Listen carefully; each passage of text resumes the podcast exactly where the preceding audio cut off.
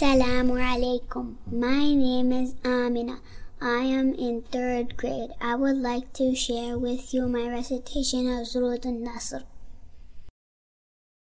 بسم الله الرحمن الرحيم إذا جاء نصر الله والفتح ورأيت الناس يدخلون في دين الله أفواجا فسبح بحمد ربك واستغفره إنه كان توابا To listen to more recitations of the Holy Quran from Good Tree students, visit QuranConnection.com. Surah An-Nasr indicates our Prophet, peace be upon him's mission has been completed. So Allah tells us what to do next and that victory comes with his help. Bismillahirrahmanirrahim. With the name of Allah, the most merciful, the most rewarding. First ayah. إذا جاء نصر الله والفتح when the help of Allah and His victory comes. إذا when جاء comes Nasrullah, the help of Allah. Second ayah.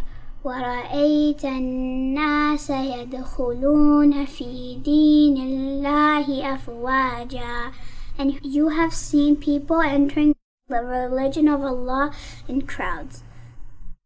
ورأيت and you have seen الناس the people يدخلون entering دين الله the religion of Allah and the third ayah is فسبح بحمد ربك واستغفر then glorify your master with the praises and thanks and ask him for forgiveness فسبح glorify hamd praise and thanks إنه كان توابا Indeed, He is the one to accept your repentance. Istaghfir, ask for forgiveness. Now let's review the vocabulary words we've learned from Surah An-Nasr. إذا when جاء comes Nasrullah, the help of Allah.